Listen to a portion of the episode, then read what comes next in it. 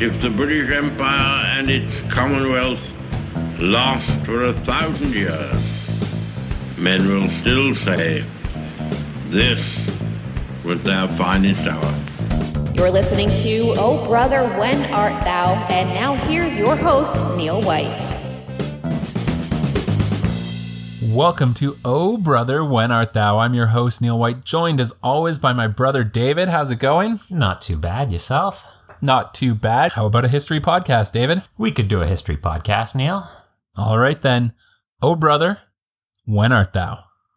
Neil, it's February 9th, 1950, and the Republican Women's Club of Wheeling, West Virginia is listening to an explosive speech. Waving a piece of paper in the air, a sitting United States Senator tells the club that he has in his hand a list of 205 communist infiltrators working in the United States State Department. Up till now, Senator Joseph McCarthy has been an obscure figure on the national stage. But this speech will be reported in practically all the major papers in every city across the US and attract for him the national attention that he so craves. Well, David, uh, quite the get for the Wheeling, West Virginia Republican Women's Club. I mean, they just got themselves a national news story here, and it's all because of Senator McCarthy. Do you want to start by telling us who he was? So, Joseph McCarthy, he's a politician, probably first and foremost. I mean, he started out, grew up in Wisconsin, became a lawyer, but very quickly it became clear to other people and to McCarthy that what he did, what he loved was politics. And he served in World War II in the Marine Corps and then briefly uh, with the Air Force.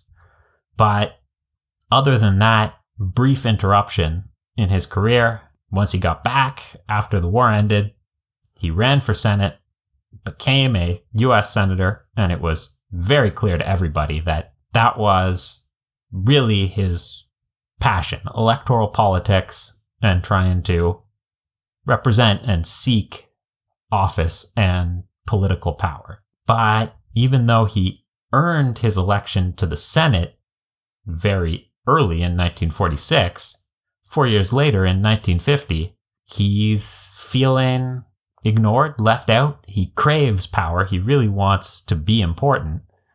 But in point of fact, it turns out that being a junior senator without seats on all the good committees and without a lot of national press attention is a pretty boring job. So Joe McCarthy wants to be a real politician's politician. He wants to be out there wielding power, but he's kind of bored just being the senator from Wisconsin. So he's made these explosive allegations in his speech, David. And I think the idea of there being 205 enemy infiltrators sounds scary now, but probably even more scary at the time based on the political atmosphere in America in 1950. Absolutely. We have to talk about the context for people's reactions to McCarthy's claims to make sense. You have to remember that in 1946, in Canada, Igor Gouzenko defected from the Soviet Union, revealed that he'd been running spy rings in North America, and then that led for the rest of the decade, essentially, to a series of high profile investigations conducted mainly by professional organizations that ordinary people didn't feel a connection to, didn't feel that they could understand necessarily what uh, was going on behind closed doors. But the FBI, for example, had a whole series of successes. There were very public revelations of spy rings, like the ones associated with Alger Hiss or Klaus Fuchs, all of these organizations that were spying for the Soviet Union operating in America that definitely did exist. By 1950, that's really there's no realistic argument that the Soviet Union had not had spies operating inside America. But at the same time, ordinary people feel that they just don't know. They don't know what kind of efforts have been made to ensure that they are safe and that these spies are not operating in critical elements of the American government. So Russia has had some success getting spies into North America. And now Joe McCarthy says he knows of 205 Russian infiltrators. That's a lot of names, David. Is he going to hand this list over to the FBI and let them start sorting it out uh, through the normal judicial process? No, no, he's not. And in point of fact, the list is about to become very important and very contested because McCarthy has a list. He has several lists, in fact. When he's asked to repeat his speech in the Senate, he does. But this time, his number is not 205, it is 57, which is also a big number, but is a much smaller number than 205. And over time, he'll explain where both numbers come from. He claims they both derive out of congressional testimony, secret congressional testimony from the FBI, actually, about what they're doing to run security checks inside major American governmental organizations. But all of that is in the future. And the thing is that the news story stays in the public consciousness for weeks as other people talk about the list. How big is it really? What will McCarthy do with it? That helps to draw out the story and keep attention focused, keep people talking about and interested in Joseph McCarthy's claims. So Joe McCarthy's gotten what he wants, David. He is now a national political figure. The eyes of the press, of the nation are on him. What does he do to capitalize on this moment? At this point, as he continues to make an effort in the press, he always, throughout this period, is ensuring that he's always got a new news story for the press to talk about, even if it's a purely empty press conference. He has recognized the power of being in the press, has recognized that this is the only real legislative power he has, and he keeps on trying to play it. But he also parlays that into a spot on the Senate Permanent Subcommittee on Investigations, which was a committee, a Senate committee that existed at the time that was all about ensuring oversight on the nation's efforts to conduct counterintelligence operations. So it makes sense. It's the right committee for somebody who has a list of 200 communist infiltrators. And he uses that in a sort of feedback loop. He gets more media attention once he's on the committee because he's on the committee and that's newsworthy. And he uses that to get himself more power on the committee, which in turn he starts to use to try and actually do some investigations to try and catch some spies. Unfortunately, it turns out that he's not very good at that part. So he has this list. He now has a place on a subcommittee, an important Senate position.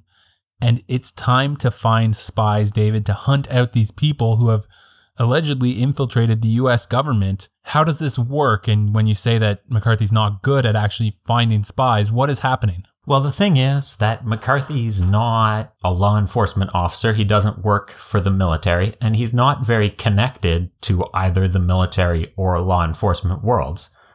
So, a lot of sort of what we think of in terms of, you know, counterintelligence, trying to catch spies, trying to break secret codes, and trying to put fake documents that you're hoping you'll give three different documents to three different people and the one who's trying to leak it to Russia, you'll know which one it is because of the differences in the fake documents. He can't do any of that kind of elaborate stuff. So instead, he's really dependent on testimony. He calls people in to testify before his committee and also before the House Committee on Un American Activities in the US Congress, which will become the more famous of the two committees. And he pressures people to go and testify, and he tries to get them to claim who they think are Soviet spies in the hopes that this will expose people with sympathies, political sympathies that tend towards communism, who he's hoping will then turn out to be spies. And the thing is that most spies who are good at their jobs don't want other people to know that they're spies. So very frequently, this sort of collapses into a period where really all you're getting is unsubstantiated gossip and rumor being presented before these official committees and then becoming national news. So, David, this investigation is not going particularly well. He doesn't have a way to really root out spies. He's just getting gossip from other people. Who do you think is a spy? Not a great way to go about it. What does this lead to from this committee? How does this play out in the public eye? Well, it leads to all kinds of different things. Of course, there's the famous set of investigations, specifically by the House Committee, into Hollywood, where they attempt to find communist sympathizers in Hollywood, which is particularly baffling from a modern standpoint when you're thinking about stopping spies, because what would be the value of infiltrating a very public commercial enterprise like the movies. Movies aren't secret, they release them in theaters. You can buy a ticket. But of course, in terms of getting news headlines, it was incredibly powerful revelations about who in Hollywood was a communist, or more importantly, who in Hollywood was willing to claim that somebody else in Hollywood was a communist, got headlines across the globe. And these kind of talks continued. And in turn, that created public pressure. People got blacklisted. People lost their jobs because no one wanted to be associated with somebody who was associated with communism. But of course, that was not even close to the worst of the sort of things that happened. There was also the infamous lavender scare associated with this period, where allegations that the Soviet government had tried to blackmail homosexuals to spy for them in the United States, unsubstantiated allegations, I might add, ended up creating a new set of investigations which Senator McCarthy pushed very aggressively, trying to find everyone who was homosexual in order to bring the force of law and public opinion down on them before they could be blackmailed in theory, which in practice just meant destroying the lives and careers of a series of innocent gay men. So this in turn created counter pressure, which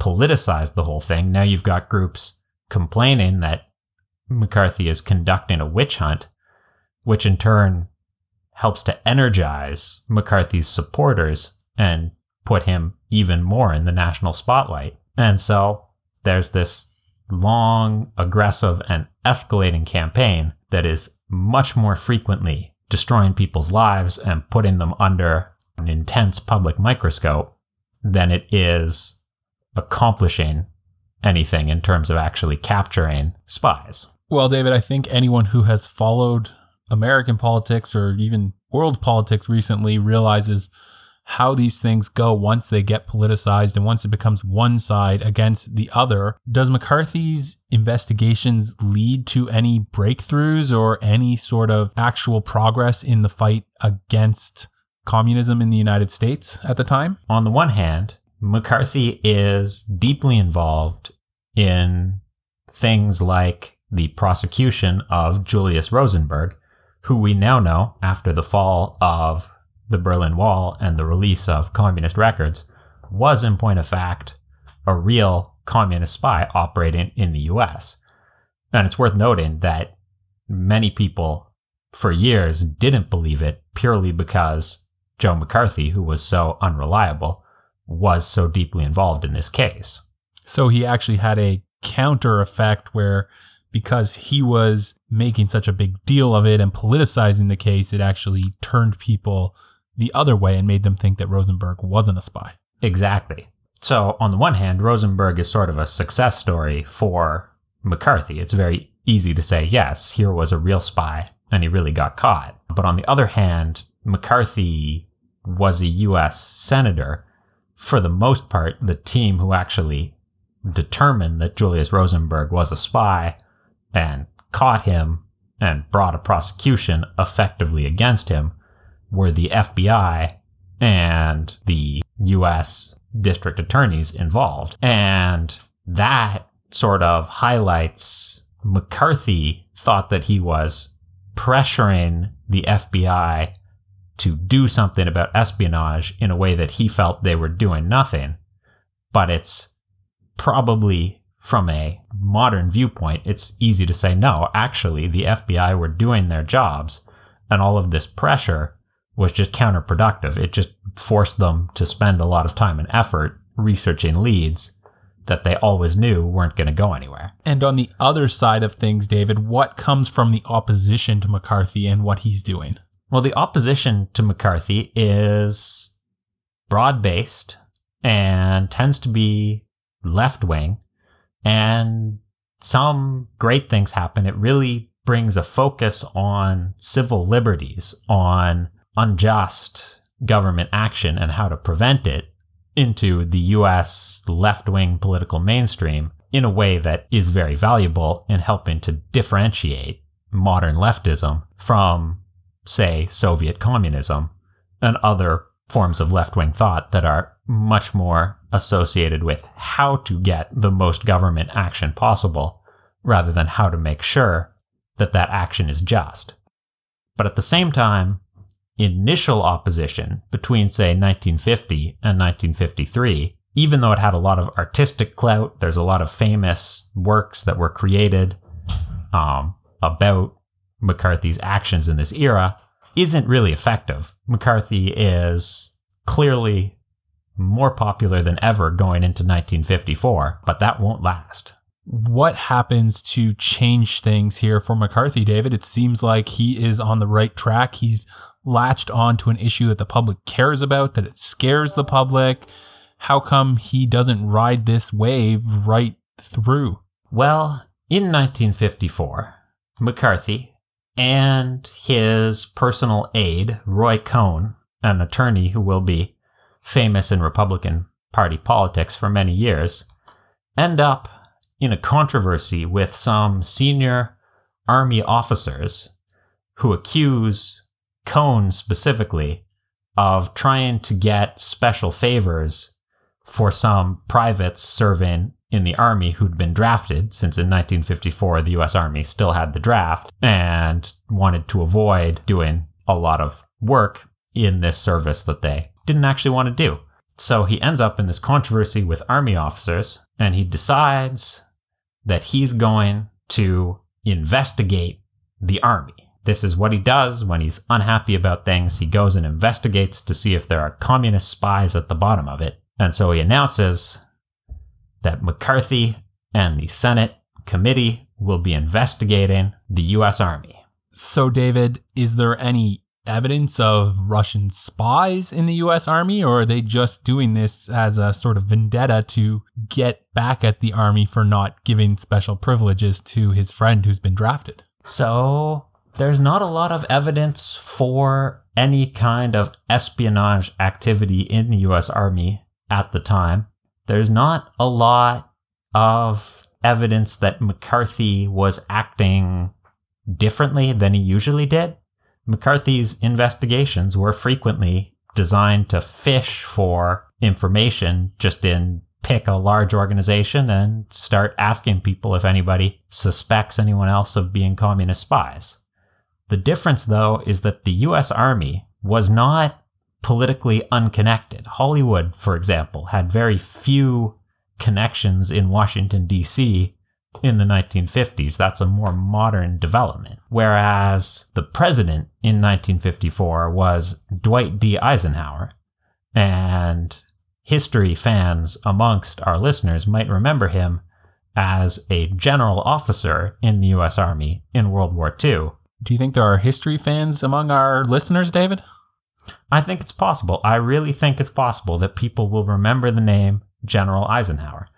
And even though he'd resigned from the army, of course, before running for office, nonetheless, there were a lot of connections between senior officials still serving in the US Army and the president who had been a general officer only a few short years before. And he's also a Republican, David, the same party that McCarthy is a part of.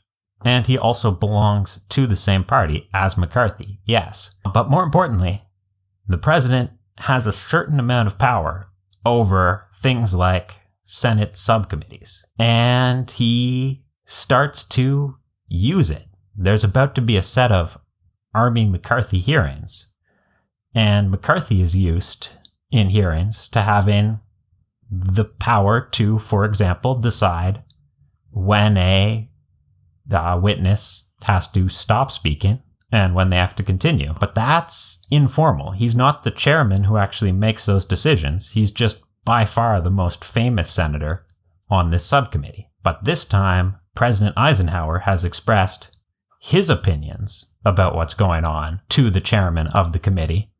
And so the chairman decides that the witnesses for the army and their legal counsel will be allowed to speak as long as they want, even if McCarthy disagrees.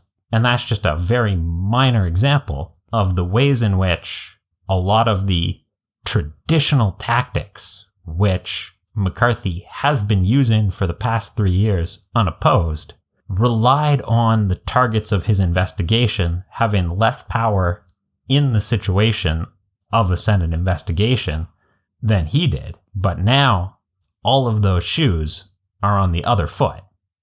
Eisenhower has much more power than McCarthy does. And so the committee hearings, their format, who gets to speak, everything will be determined by Eisenhower, not by McCarthy. So, what is the practical outcome of this, David? Now that the president is going to use his power to start to control what's happening at these committees, how does this unfold once the committees start to investigate and the hearings start to happen? You have to remember that 1954 was a different era from 2021. For one thing, these committee hearings were live broadcast. Usually that didn't happen in 1954 because the Senate ordinarily didn't allow it. President Eisenhower had suggested that it might be a good thing to let people see what was actually happening in the Senate committee. And it was actually carried on both ABC, and Dumont, which were two of a very small number of television networks operating in the United States in 1954. And so the ordinary political coverage, the way that McCarthy is being reported, changed instantly once what reporters were covering was a live broadcast rather than a series of press conferences. And of course, this created the chance for famous dramatics, like the Army's legal counsel in the hearings, who famously, when McCarthy asked a particular question about a long serving officer, which insinuated, without making any claims, that he might have been sympathetic to communism, the counsel shouted, Have you no decency, sir? Have you no decency left? Which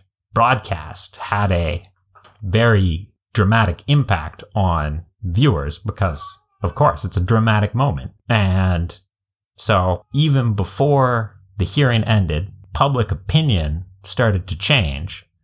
And as McCarthy became less popular, you also start to see news reports that had previously been positive start to question whether he is effective.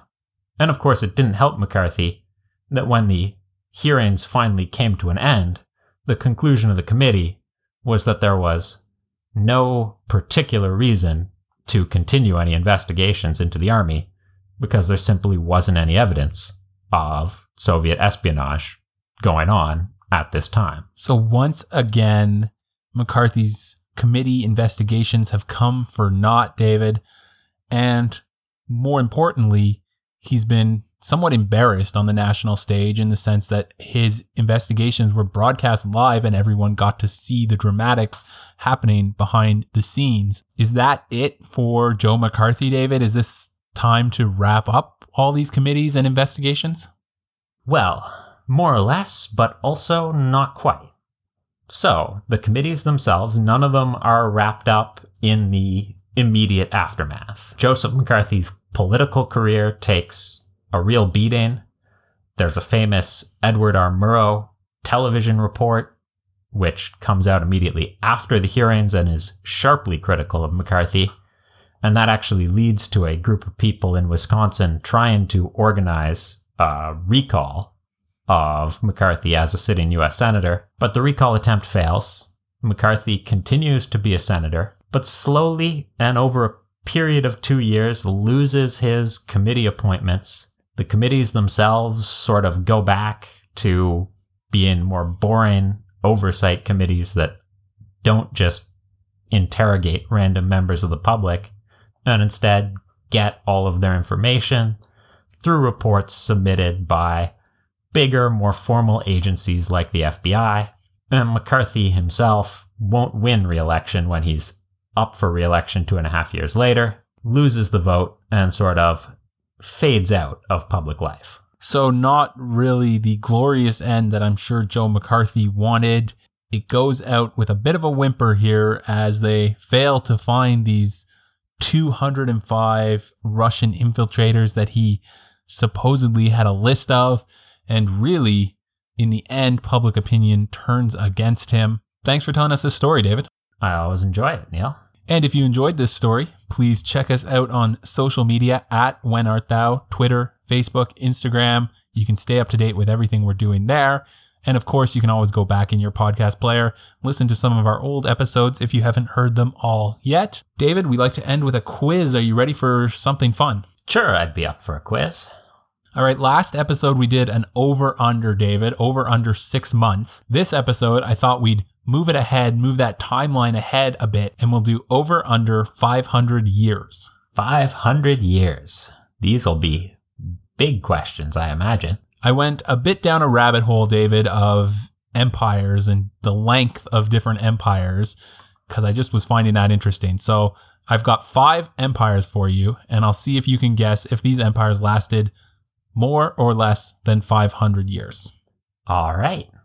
Makes sense. Let's start with a famous one the Egyptian Empire, David. I think most people are probably familiar with the Egyptian Empire over under 500 years. The Egyptian Empire, all the way back to the Bronze Age till almost up to the Romans, if I'm remembering all my details correctly. I'd guess that that lasted more than 500 years.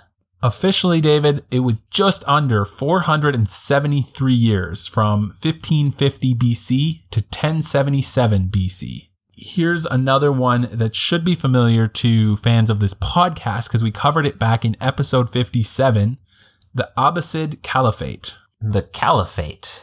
I'm not 100% sure, but it's Muslim and therefore relatively modern. I don't think that they made it that close to 500 years. I certainly don't think they made it to 500 years. They just made it past 500 years, David. 508 years. Of course, that was in what is now modern day Iraq from 750 to 1258. Here's one that you might not have known had an empire the Republic of Venice, a big empire in the medieval ages, over or under 500 years. Ah, yes, the Republic of Venice and their long wars with the Turks. My trouble here is knowing when they first became an empire. I'd guess that they might be over. It's certainly close, I think. You're right, David. They are well over 1100 years in Italy, of course, from 697 to 1797. How about China, David, and the Han Dynasty? The Han Dynasty. I'm not good on my Chinese dynasties. Some of the Chinese dynasties certainly went over, but others are a lot shorter. I'm not sure about the Han specifically. I'll guess under. You're right, David.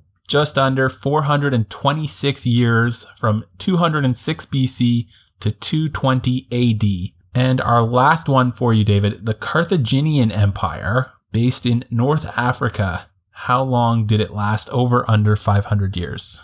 Carthaginian Empire eventually crushed, of course, famously by the Romans. But how long did it last before that happened? I don't know a lot about Carthage before its war with Rome. Um, I'm gonna guess under. They were over, David, 668 years from 814 BC to 146 BC. As I said, based out of Tunisia. Thanks for playing along, David. I always enjoy it, Neil. And thanks for listening.